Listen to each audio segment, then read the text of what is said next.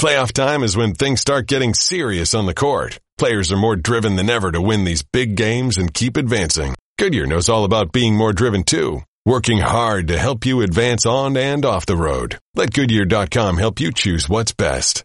How can you be broke and friends with Mark Cuban? Because I cover the Mavericks. So what? So, I mean, they don't pay me much to cover the Mavericks. Yeah, but you know Mark Cuban. Well, yeah, but Mark Cuban's tried to get me fired multiple times. He's tried to make me even more broke. Now I'm going to know the next president really well. That's good. I'm happy to hear that. Yeah, Cuban offered me a spot in the White House. Yeah. You got to be the communications director. That's what I asked for.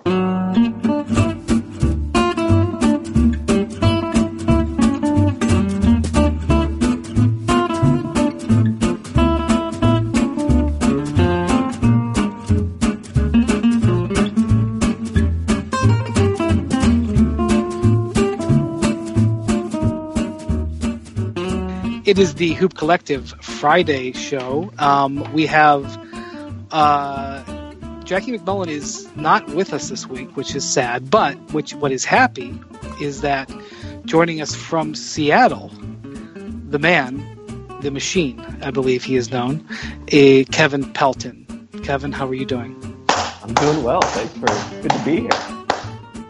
It's wonderful to have you. Also on the West Coast is in Los Angeles. Are you in Los Angeles, or are you in a suburb of Los Angeles? Technically a suburb of Los Angeles. It's Kaileigh Brandt, right. The best. Alliteration, good for you. And in Dallas, Texas, the one, the only, thank God, Band McMahon. Band McMahon, he's the fattest dude in all the land. He got Texas blood as thick as mud. He's you get fireworks too.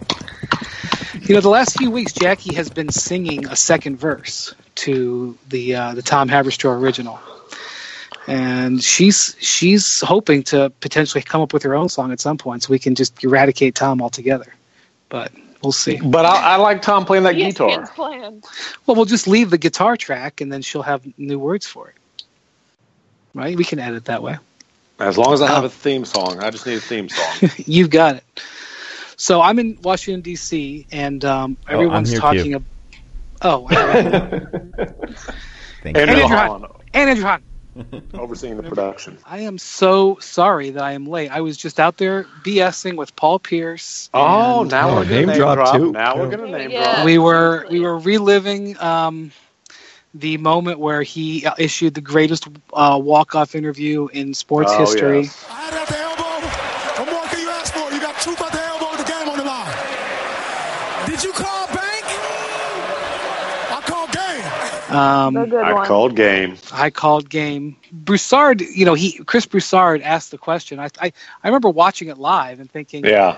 That's kind of a weird question to ask because it's, not something usually a TV question, but it ended up being the greatest question and answer of all time. Oh, yeah, because you just asked, did you call bank on that last one, right? And, there was all these people around him, and he just had this defiant look on his face. So I'm at this Cavs-Wizards game, and the Cavs are in an interesting situation right now. But when I'm talking about the Cavs, the first thing I've got to talk about is a former Cav in Kyrie Irving. Yes. Who is playing pretty well. Potential defensive player of the year, Kyrie Irving? Well, let's hold our water. Let's hold our water. He is leading, or at least he was. Carry the water. 2 days ago. He's close. I think he's second. I looked today in steals. Second in steals, yeah. But he's got, they've won six in a row, and he's got a nice, two-man game going with Horford, and, but this the Cavs are stinking. This interview that he did with whose podcast was it? Geno Auriemma. Oh, yeah, right, Geno Auriemma. He not only doubled down on the flat earth stuff, which, that's old news, but now is joined the conspiracy theorists that the moon landing was fake. Oh, boy.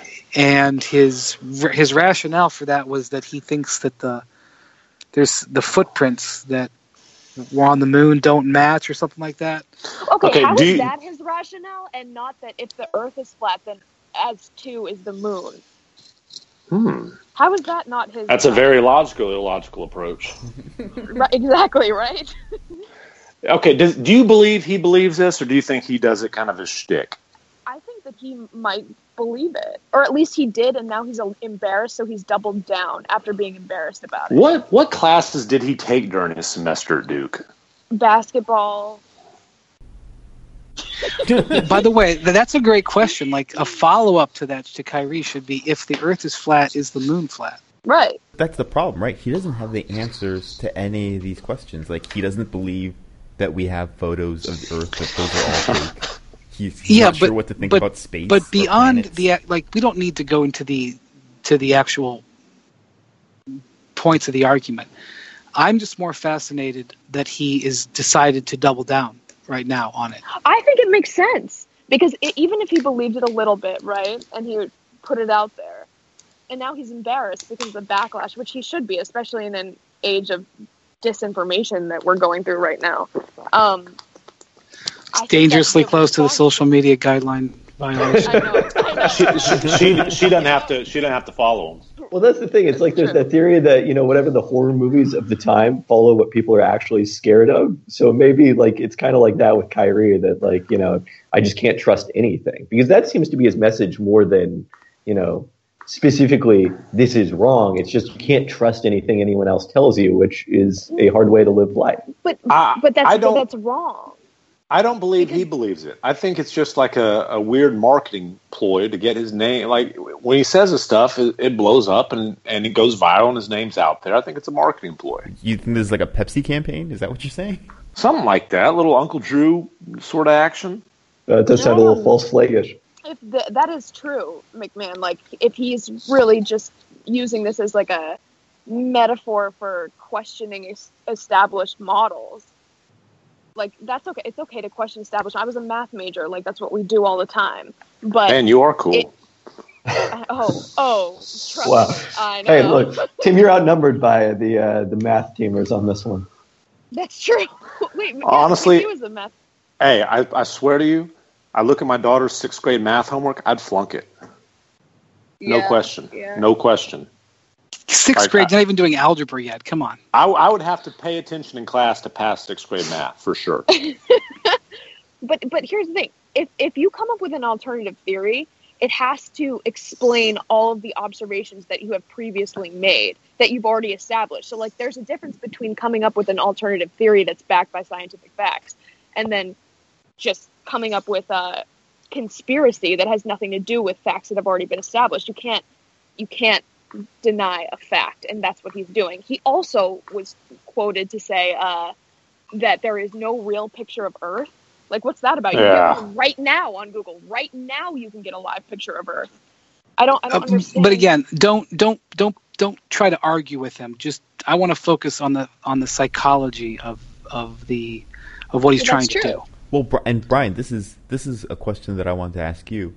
Do you think that it's an issue that he's saying all this stuff, regardless of whether he thinks it's true or not? Yes. Yeah. Have you been looking at his quotes? Oh yeah. What are some of his quotes? Well, just his quotes in general. They're kind of like he's trying to be one of the things that bothered him in Cleveland. I mean, many things did, but one of the things that bothered him was that nobody ever like wanted his take on major events. That when like something, you know, happened in the world, it was like, oh, what does LeBron say about it? And nobody cared about Kyrie. It's like the Chappelle Show thing, where it's like, well, where's Ja Rule? I need to know what Ja is. Like, that's what he wants. Well, there's some of that, true, right?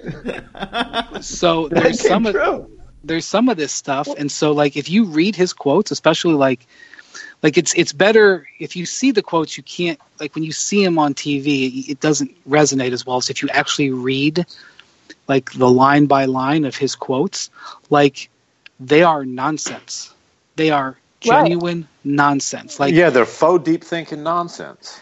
And like, isn't this thing about the flat Earth thing sort of faux deep as well? Yes, absolutely. Yeah. But Yeah. And people talk about it, and it gets some attention, and it helps sell Nikes probably, and whatever other crap. Does it? Like I don't know. The flat Earth Jordans?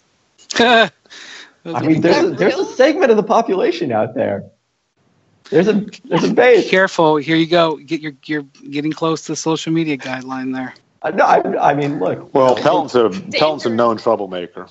He is. He's such a daredevil. That's why I love him. So he also said this as part of that podcast, and he's slowly but surely, progressively been taking shots at Ty Lue, like.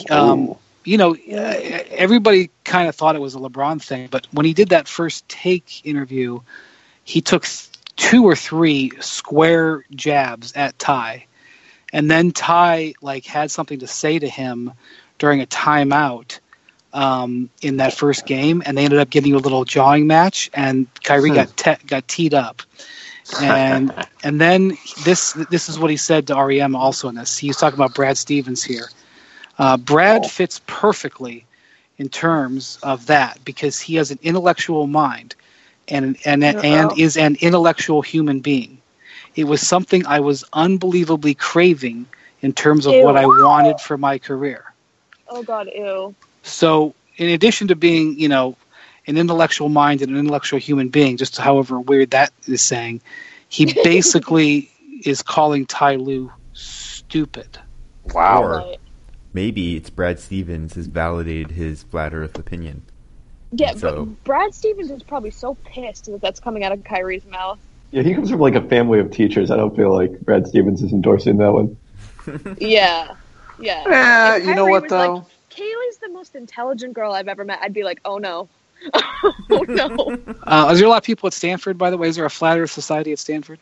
There is not. Can confirm. There are no flat Earth believers. Surprising, but I know. My brother actually thinks the Earth is flat. He graduated from Stanford. No, here's the thing. No, you're joking, Tim. What about my brother graduating from Stanford? What about your brother thinking that the Earth is flat? I might be joking about that part. Yeah, it's funny. That's the point with all of this. You can't tell anymore if anyone's joking or not. Right, because their arguments are if you observe the landscape, yeah, but if you go back thousands of years ago, people did think the Earth was flat because they did look at the landscape and they figured it was flat. So that was the reasoning thousands of years ago. But of course, since there's much evidence now, and as scientific knowledge has improved and compiled over several hundreds of years, you can't just dismiss all the other evidence. I mean, this is low-key turning into not just Kyrie versus LeBron, but Kyrie versus Ty Lue. Hey, Kyrie's cojones ain't flat, I can promise you that. Ew. How do we feel about the fact that Kyrie is... size. Well, yeah. How do we feel about the fact that Kyrie is playing... defense, trying on defense now, and didn't do that in Cleveland? Is that would you be upset about that if you're Ty Lue? Well, Kevin, when you have an intellectual mind to coach you.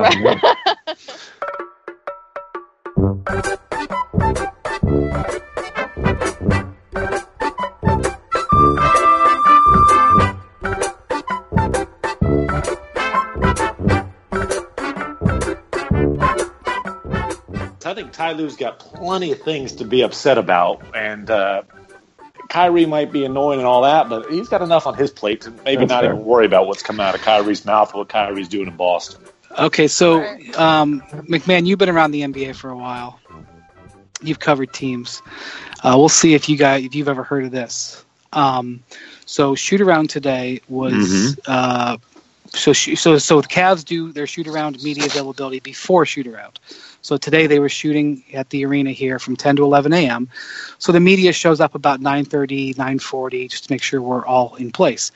And I walk into the bowl, and the first person I see is Ty Lue standing at center court. And my first thought is, oh, my God, I'm late. I thought I walked into the Cavs shoot-around. But I look around, and no. Ty Lue is out at center court with a piece of, a game plan in front of him, and the Cavs' two rookies, Jetty Osman from Turkey and Ante Žižić, who I think is from Croatia, are out there running dummy plays with three other coaches, and Ty is out there running it, the head coach before shoot around at 9:30 in the morning.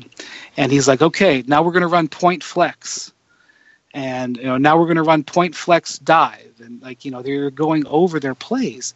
And we're sitting there, and I'm like, I wonder if he's working on new offense. But then, like, the Cavs beat writers were like, I think that he's going to play these guys tonight. Ooh. He's getting them ready to play. And, in fact, that is true. They came over early to get their two European rookies to go through some paces, and they're going to play them tonight. And to have the head coach over at the arena like that, to me, you can read that a lot of different ways. You can read it as, oh, he's rolling up his sleeves and is trying to go to work on their slump, and he's going to try to fix it. Or you can read it as, oh my God, he's so desperate, he's going down to the rookies and he's trying to teach them the offense a few hours before they play their first game. Yeah, that doesn't sound like a way to get the season on track, is to play a couple rookies whose names you're not really even comfortable pronouncing, because I don't know. I don't like it. Could help. Really? Yeah, I mean, one of their issues right now is that they look very old, and they are very old, as we know, that they're, you know, the oldest team in terms of weighted age in the NBA. So, not that Žižić and Jetty Osman are freakish athletes, but getting just a little youth and exuberance in there, I think, could help. And then obviously they have a need at center now with Tristan Thompson out there. Well, Osman is an energy player. He's like a high energy guy who flies around on the perimeter. He's actually kind of a, not to stereotype, he's sort of like a bigger Matthew Dellavedova. Like he's a Matthew Dellavedova who plays on the wing, but that type of player. Gritty, lunch pail kind of guy. Gym rat. Well, scrappy. Scrappy, yes. Yeah, that's scrappy and gritty. Woo! Very, very different. Hey, yeah, the scrappy, gritty. But they need scrap. Tough. But they do. But Turkish, not Australian. They need somebody who actually is going to attempt to get a stop defensively. That'd be a good idea, because they're, pretty pathetic. Kevin, did you see the? Have you seen some of the pick and roll numbers involving Kevin Love? I have not seen those, but I'm imagining that they are quite bad. So the other night, when the Pacers played the Cavs, they ran 26 pick and rolls with Domantas Sabonis as the screener. Domantas. And 18 of them were when Love was guarding him. And on the Love plays, they averaged 1.5 points per possession on those pick and rolls. Jeez. And Love's defensive rating this year is 116 points per 100 possessions. I mean, the Love thing at center was an absolute disaster, but it's not like moving him to power forward and putting Tristan Thompson in the lineup fixed everything or anything. Right. Well, considering that they're playing one of the classic big bruising centers in Gortat tonight, I'm not ruling out that they could start this Žižić kid, or at the very least bring him in pretty quick. I kind of thought the Celtics might do that and use him in the role that Aaron Baines has ended up playing, where he's kind of the guy who plays 10 minutes a night basically at the start of the game and the start of the third. Well, the Wizards' starting unit, I believe, is, if not the best starting unit in the league, one of the best starting units in the league. So, and the Cavs have been horrible in the first quarter. So if they think they're just going to hold their nose with Love for the first 6 minutes of this game, I got news for you. They're going to have road grader pick and rolls with Gortat and Wall and Beal at the top of the key, and they're going to put them in a blender. Brian, you saw something like this the first year LeBron went to Miami, when they started out slow and there was a lot of concerns as to what was going on. At what point does Ty Lue's coaching seat start to get out? Well, right now, if you listen to Kyrie Irving, this is their ninth game. He's starting his sixth different lineup, and he's getting up early to put rookies through the paces to put him in the lineup. And I asked him today. I go, how are you managing these stresses? Because not only is the team underperforming, but he's got all these lineup changes, all these guys in and out of the lineup. And he's like, well, I'm not sleeping much. And so, he's trying. If they don't get better in the short term, there's going to be demand for changes. But I think we're we're still too early for that. But the thing about it is that their schedule has been easy. They have a 4-game road trip starting next week where they go down to see McMahon in Dallas. And that should be a hell of a game between the 29th and 30th defensive teams in the league. Two worst defensive teams in the league. They'll actually see me in Houston before that. Oh, look at that. So, oh, my God, what are the Rockets going to put up on them? Well, the Rockets actually are not lighting it up by any stretch. I know, right, and they're actually slowing. Their pace is a lot slower, but somehow I think they're going to they'll be fine. But anyway, it's a fair question, especially if they don't straighten it out in the short term. But, you talk about that first year in Miami, and, I'm going to be open and honest with this. I may use this in a story tonight if the Cavs lose this game. You're not allowed to talk about. Oh, you're not tweeting. Okay, go on. Yeah. So when the Heat were struggling and they were like 9-8, or even they started out even slower than that. They were 9-8, but they started off like, I want to say like 3-3 or something like that. But yeah, 9-8. I remember when LeBron like brushed Spo in Dallas, and yeah, all kinds of drama, which he did on purpose. Mm-hmm. I remember Eric Spolster using a Pat Riley line, which is, you have to be an active participant in your own rescue. And that is from, like, I guess Riley, I know this was in one of his books. He like went whitewater rafting, and when they were giving him the little study session before you go, to prepare yourself that if you fall out of the boat, you can't just lay there in the water and expect somebody to come pick you up. You got to actually swim back to the boat and reach up. So it's one of the things that Riley talks about. So like right now, in the last 2 days, both Ty Lue and then LeBron this morning was like, well, we are missing a 30-point a game all-star, and all of a sudden they've started pointing out that they're missing Isaiah Thomas to try to explain why they're struggling, and I just don't think why they're so bad defensively. Right. Yeah, I don't think that's got a lot to do with it. Woo, Isaiah will fix that. I don't think that's a healthy way to look at it. I know, and so I'm saying you got to be an active participant in your own rescue. So I think whatever you want to say about Ty Lue, he is trying to be active, and we'll see if these lineup changes work tonight. One thing they will benefit from, I think, I think Lou said something after the last game to the extent that, they keep running into a bunch of teams that are hot from the perimeter. Is that, am I remembering that right? That's true. Which they are. I mean, opponents are making 42% of their threes against them, the highest mark in the league. And that really doesn't predict anything about what happens going forward. Ben Falk had a piece on cleaning the glass earlier this week, one of the insider pieces that showed that there's basically no correlation between how well teams shoot against a team in the first 5 or 6 games and how well they're eventually going to shoot the rest of the season. So, if other teams are making 36% of those threes, it doesn't look quite as bad. So the Cavs are making 4 fewer three-pointers per game than they did a year ago. And last year they made 3 more threes than their opponents. So they were +9 in the three-point game during the season last year. And right now they are minus 3 per game. So they're -9. So that's an 18-point swing in the first 8 games just in terms of the three-point shot. And you say, well, where'd the threes go? Well, they went to Boston because Kyrie made 2.5 a game last year, and they replaced him with Derrick Rose, who makes, maybe 1 a week, if that. And, they also have not been playing Channing Frye, who made 2 per game last year. And J.R. Smith is shooting 19% on threes, and I think Jay Crowder is shooting like 26%. 28, yeah.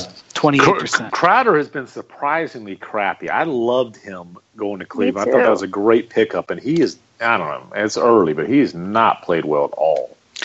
Well, his role has changed 3 times. He was a starter, then he was out, and now he's back in the starting lineup. And, the Cavs have a couple of times talked about being out of shape, and that's one of the players that they've kind of hinted at because, his mother passed away in August. Right. And, he was with her, she was ill, and so his summer was completely derailed from normal, and he's right. That's one of the things that they've pointed to. And Jay does have a body where, he's got a body that naturally he can get big. I mean, even going back to when he was Young with the Mavericks, he had to really kind of concentrate on making sure he didn't get puffy. I think they call it, the kids call it thick these days. Big boned. With two C's. Two C's. Ain't nothing wrong with a little thickness. Hello, no one is available to take your call. Please leave a message after the tone.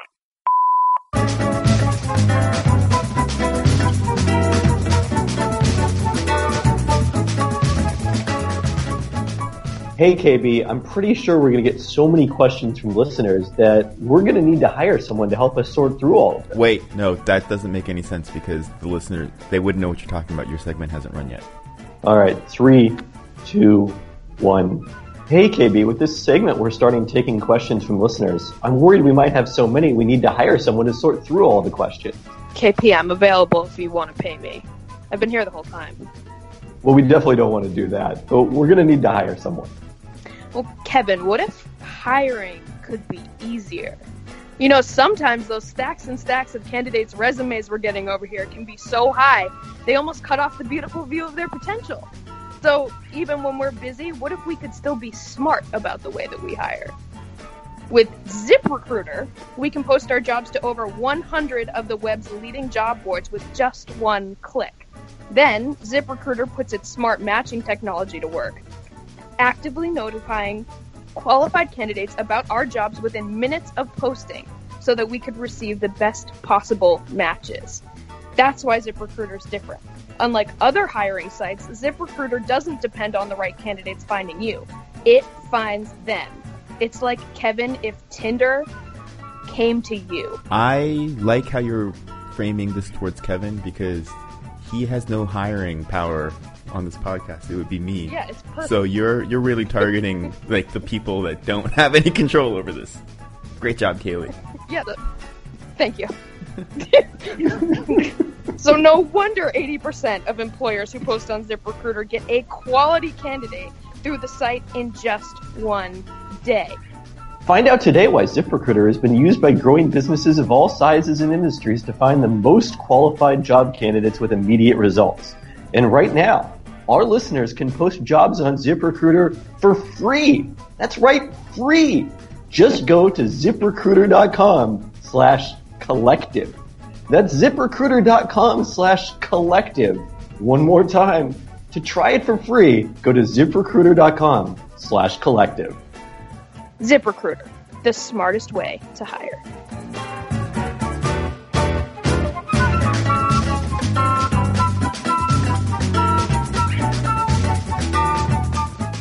Well, I'd definitely swipe right on ZipRecruiter. So find out...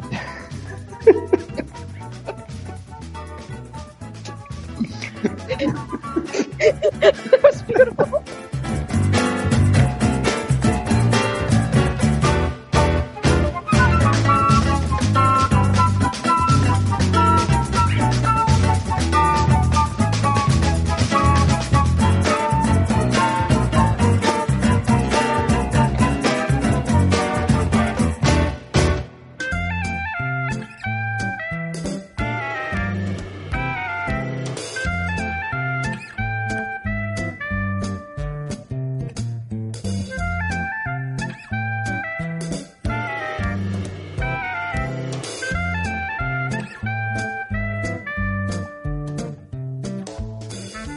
All right, how about this? Did you guys see Steve Kerr talking about how Greg Popovich has a rule that if there's a former player at dinner that Pop always buys, if they're even in the restaurant?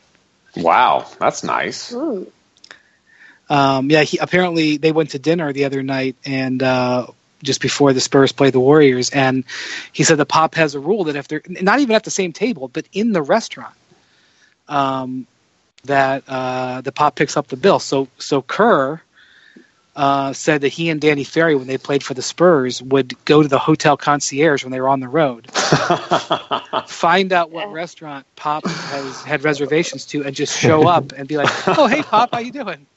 That's good. That's smart. Now, does that apply? Like, what if a guy just had a 10-day? Is there like a, you know, is it like you have to qualify for pension, or is it just if you play for the Spurs at all under Pop's watch? I think if Pop recognizes you, you have a chance of getting your meal picked up.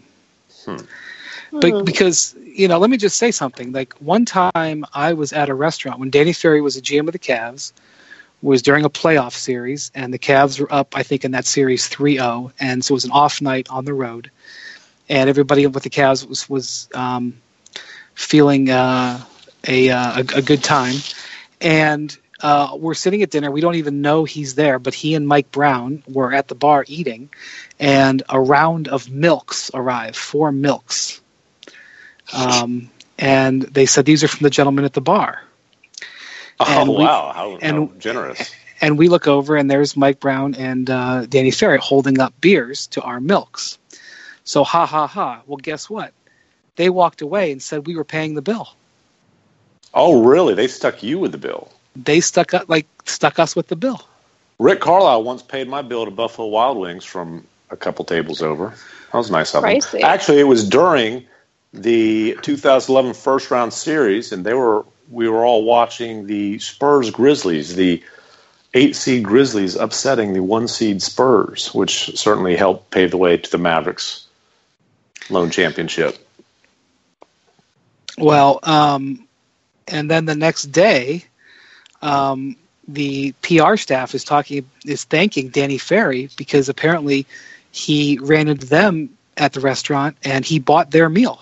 Oh, so you basically bought their meal then. So you should get credit. Exactly. And I go, what kind of standard? I mean, I thought Ferry was supposed to have learned from Pop. Like, what is this kind of business? Well, is Pop buying media meals? I'm not so sure about that. Well, I was at a restaurant with Pop earlier, or I guess it was last season, earlier this year, and we went over to the table. He had the whole coaching staff with him. PJ Carlesimo was with him. PJ was doing the game on ESPN Radio, and PJ is like the greatest. PJ knows like every Italian restaurant in every NBA city, and he knows who the concierge or the maitre d' is. The owners, right? A lot, yeah, like a lot of times. Like he I think he coached in Toronto for 1 year, and I asked him for a recommendation in Toronto one time, and he gave me like 4 places with the name of the chef and the owner. And like we went in there, and they were like, "Oh, how's PJ doing?" I was like, "When was he in here last?" They're like, "Oh, 3 or 4 years ago." But you know, anyway, so I went over to the Spurs table and we talked, and Pop was, you know, gregarious as usual. And then it came time to leave, and we were all leaving. And I had a car, and I was waiting for the valet to bring my car around. And Pop and the Spurs coaches were waiting for an Uber. And so Pop walks up to the valet, and he puts his arm around him, and he goes, this was in Cleveland. And he goes, hey, who's the best player in the NBA? And the kid goes, maybe a 20-year-old kid goes, LeBron James. Pop pulls out a $20 bill and sticks it in his pocket. He goes, what lake is right over there? Because the restaurant was on the lake. And the kid goes, Lake Erie. Pop pulls out a $20 bill, sticks it in his pocket. Who are the defending NBA champions? So he asks them like 5 or 6 questions, and every time he answers the questions, Pop sticks a $20 bill in his pocket. He must have given him $100. I have a career in answering Popovich's questions, actually. So then their Uber gets there, and the valet, who really, you know, he was just being nice to the guy. He didn't even like bring his car around. The Uber gets there, and Pop's about to leave, and the valet says, hey, Pop, or Coach, would you mind he didn't call him Pop. He said, Coach, would you mind if we got a photo? And Pop said, sure, but that'll be $20.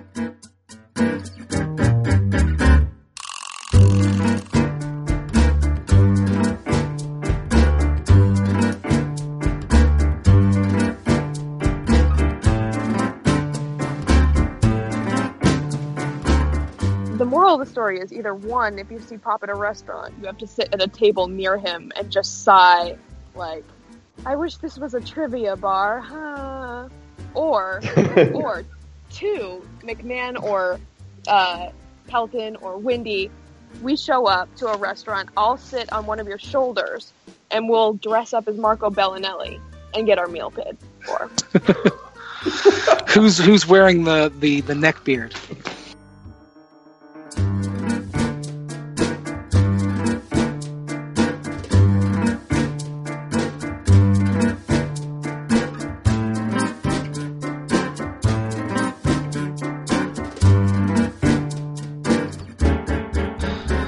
much do you weigh? A little over 2 bills now. Need to drop a few. All right. Well, I think we've given Andrew enough to edit. We like Wendy's. This is your podcast. We're just spacing the floor. Yeah, high gravity, Tim. High gravity. So actually, I'm a rim roller, but go on. You would be you're not afraid to go into the. Well, the problem is I can't jump over a credit card anymore. My pickup game is very Zaza-ish. Can you still dunk? No. I can. So the ball got wedged into the rim, and I was able to get up and get that. But hell no, I can't dunk anymore. I got old man back, something fierce. I actually told Zaza when he was 6'4". I told, and handsome as hell. I told Zaza.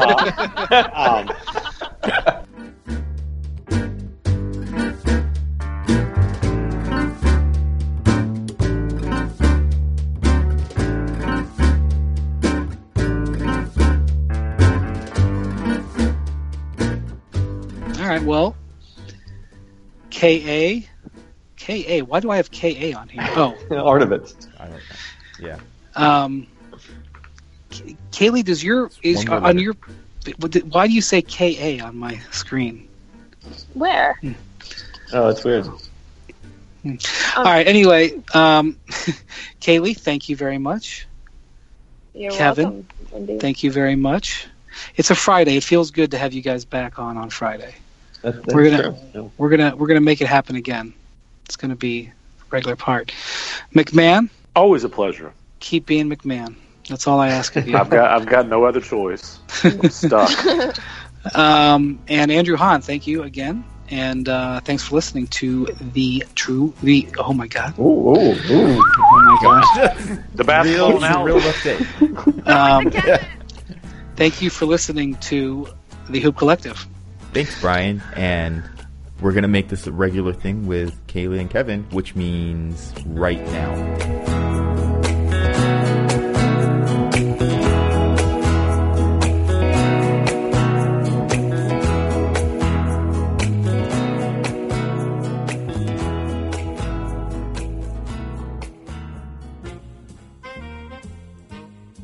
Hi, Kaileigh. Hi, KP.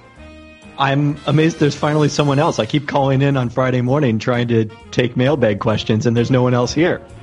Oh, yeah. You didn't get the memo? Did I miss something? Yeah, we got the BOOT, boot. It's just going to be the two of us, but we are going to be taking your questions on a regular basis, and we probably need to think of a hashtag. I guess hashtag ask KB and KP. Is that it? Yes, this is very romantic, actually. That's a long hashtag. Maybe just like hashtag KBKP. We could do that too. Maybe just ask KBKP. Yeah. You're not going to spend 15 minutes discussing the hashtag today, since we don't have any of your questions, as this is the first installment of hashtag ask KBKP. Instead, I thought we should maybe discuss kind of what the first 2 weeks of the season mean, because there's always this challenge right now between, do we overreact to what we're seeing when Cleveland goes 3-3 and has the worst defense in the league? Or, if we just say, hey, it's only been 2 weeks, nothing matters, are we actually guilty of underreacting? What do you think? Right. I think there are a few undisputed truths, which are the Clippers are never going to win a championship. Hey! And Professor Perplexed, a.k.a. Kyrie Irving, is not going to lead a team to a championship, so that's done. Thanks. Shout out to my city, Boston. And the Warriors will win, barring injury, until an outsourced cash bomb is dropped upon the model city of Super Teamville. So other than that, everything is pretty much up for grabs, right? Like, we know those things. So the most you can take a look at, really, in the first couple weeks is the rookies or the one-year vets, and that are now getting a chance to play with the big fish and whatever. But that's what I wanted to ask you. Who's impressed you? And do you agree with that assessment of the first 2 weeks? I think I maybe put a little more weight on it. I mean, the concept I think about is Daniel Kahneman, the Nobel Prize-winning economist, wrote about in his book, which now I can't remember the name of it off the top of my head because it went blank, wrote about the concept of what you see is all there is, where, we know that five games aren't by themselves that meaningful, but when they're the only five games, we read a lot into them. So the way I've been kind of trying to think about it so far is, if these were five games that were played in the middle of February, how much importance would I put on them? Because sometimes there's five-game stretches where weird things happen.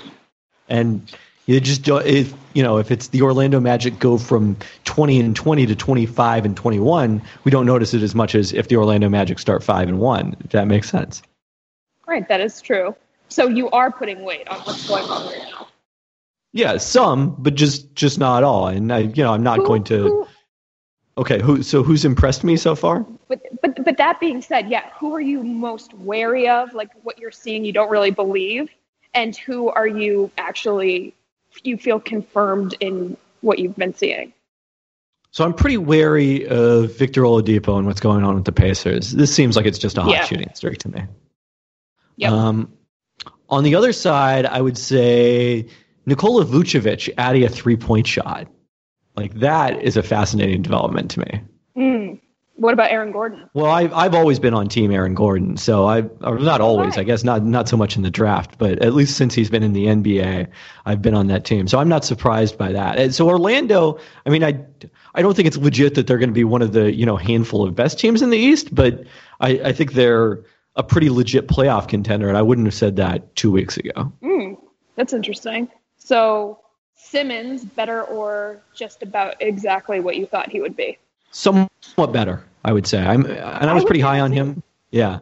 But the fact that he's able to get to the basket so easily without the outside shot, and then he does seem to be making some mid-range shots, so that's encouraging too. So you must be also pretty excited about Kuzma? Yeah, I mean, Kuzma, it's fascinating. He was the Lakers rookie I probably liked the least of the four guys they drafted this year, because I'm a big Josh Hart guy, and Josh Hart's looked good in the limited minutes he's played. But what stood out to me, I don't know if you've noticed this about Kuzma, is like just his touch on like shots from 5 to 15 feet. They seem very soft shots. So, are you on board with people saying that he's kind of on not on par, but in an argument with Lonzo Ball, who's more effective at this point? Yeah, at this point, yes. I mean, I think the one thing you need to think about, remember, like if we're talking about them as prospects, is Lonzo is what, 2 years younger than Kyle Kuzma? Right. And point guards tend to develop later. So, it wouldn't be surprising to me if Kuzma was just as good right now, but that Lonzo was the much better long-term prospect. And like anyone who's saying that like, oh, Kuzma's the better long-term prospect, that to me is going too far. I agree with that assessment as well. So have I mentioned someone? Fox, Dennis Smith Jr.? Well, I mean, we haven't talked about Markelle Fultz. I don't know how much we can even say about that at this point. This is, you guys are talking way too much straight-up basketball, so I'm going to ask a question that no one's willing to engage with me on. Okay. Hey, I'm on board with all this. Pelton, you heard me ask this at the ESPN NBA Summit that we had before the season started, which is, are we satisfied with the level of social activism or protest that the NBA players have put on relative to the NFL players? KB, you want to go first? No, you take this one first. Okay. I mean, I would say yes to the extent that I think that, there is a desire to really promote change and do what's necessary to promote change. So, I don't want to say anything negative about the kneeling in the NFL, because I think it has accomplished the task of making this a conversation and bringing the questions of social justice and specifically police brutality against African Americans to light to white Americans in a way that possibly it wouldn't if it wasn't thrust in their face as part of, something that is such an important pastime. I feel pretty good about what the players have done. I don't feel as positively about the league itself in terms of, continuing to enforce the rule requiring players to stand respectfully during the anthem and try to squash any protest there. I think they've gotten a bit of a free pass on that. When this first happened with Kaepernick, I thought, good, we're talking about this. Thank God someone opened up the avenue to do so. But At the same time, I think it's gotten a little muddied, and I think the goal, like successful protest, is when you and a group of people allow for others to join in your movement. So that's why actually a helpful protest is one that is inclusive, is one that it attracts as many people to your cause as possible. Because if the goal is change, you need people on board, you need numbers. And the problem with things like that is because it can get violent, more people, polls have shown, are like not only against violent protests, but kind of scared of it, and they actually like the rule of law. So while something like that might, at the core, have a good message, they don't have a policy plan, and they resolve to using violence. And people, instead of getting on board with the message, will see the violent aspects and then say, no, I want law. So that will make them go to the other side, which is, you know, where you get like the Trump voter who wants rigid, strict law and blah, blah, blah. Law and order, exactly. Dun, dun. Which they otherwise maybe would not see that way, and not just gravitate. Yeah. So then does this mean that the league's position is right, where they are being rigid about enforcing being... KP is the right term here, just to be respectful of the anthem or respectful of the flag? I mean, I think that it does, you know, the way that NBA protests have been undertaken probably makes them more palatable toward white fans. You know, I think that's certainly the case. Now, sometimes protest needs to be confrontational. You know, that, you know, the whole notion of, oh, well, I've been disrupted by this protest. Yeah, that's the point, is to make you understand what the reality is on a day-to-day basis for the African-American community. You know, because it's a privilege to not have your life be disrupted in a way. So I see that part of it. But, yeah, I mean, definitely the NBA's protests, they go down smoother, I would say. Right. So here's the thing is, once you say, okay, don't disturb my playing time, don't disturb my time where I watch football or basketball, blah, blah, you are signing up for also an agreement, in a sense, that says, okay, I recognize what you are protesting for. I recognize that it is for police brutality and the struggle of a Black American, and that this is an issue. And by saying that, and by agreeing to that and saying, I will dedicate all hours outside of this, whatever span a basketball game takes or a football game takes, to spreading the message that you are trying to convey to me in those couple hours that I'm asking for, quote unquote, peace, and to have my football time or my basketball time. You are saying that you understand the issue and that you will do something in the other hours. So yes, if you are to say that the protests must stop or they have to be controlled or whatever, you don't want your sports to turn political, and this is where you get away from the politics and the turmoil that's going on today, then okay, all right, I believe you, great. But that means you are also signing up for and agreeing to the fact that you are now responsible for taking that message and promoting it outside of your football time or your basketball time. So there is a trade-off there. And if you're not willing to do that, then people are going to keep bringing it up in the times that you will pay attention to it. I'm very curious how the players feel about this because, I mean, undoubtedly a lot of them are doing things individually or more discreetly in terms of bringing awareness to the same issues that the NFL players are currently, I guess, providing attention for. But the NBA's had a pretty long history of social activism.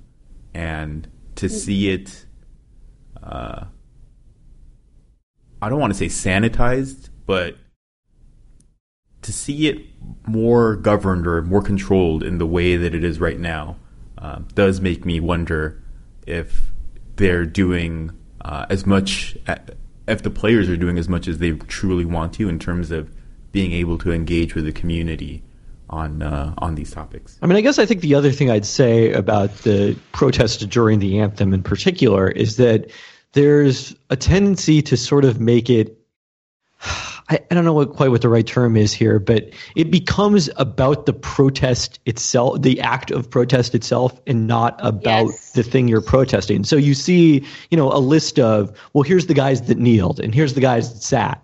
And, you know, here's the guys who raised their fists in the air, as opposed to, like, why are they doing this? And you hear this all the time. Well, like, I don't understand why they're protesting. Like, that's partially, I think, on us in the media for not conveying that, you know, thoughtful message behind it, because of the fact that we get so caught up in the mechanics of who's doing what this week. And sidestepping that may be a good thing for the NBA.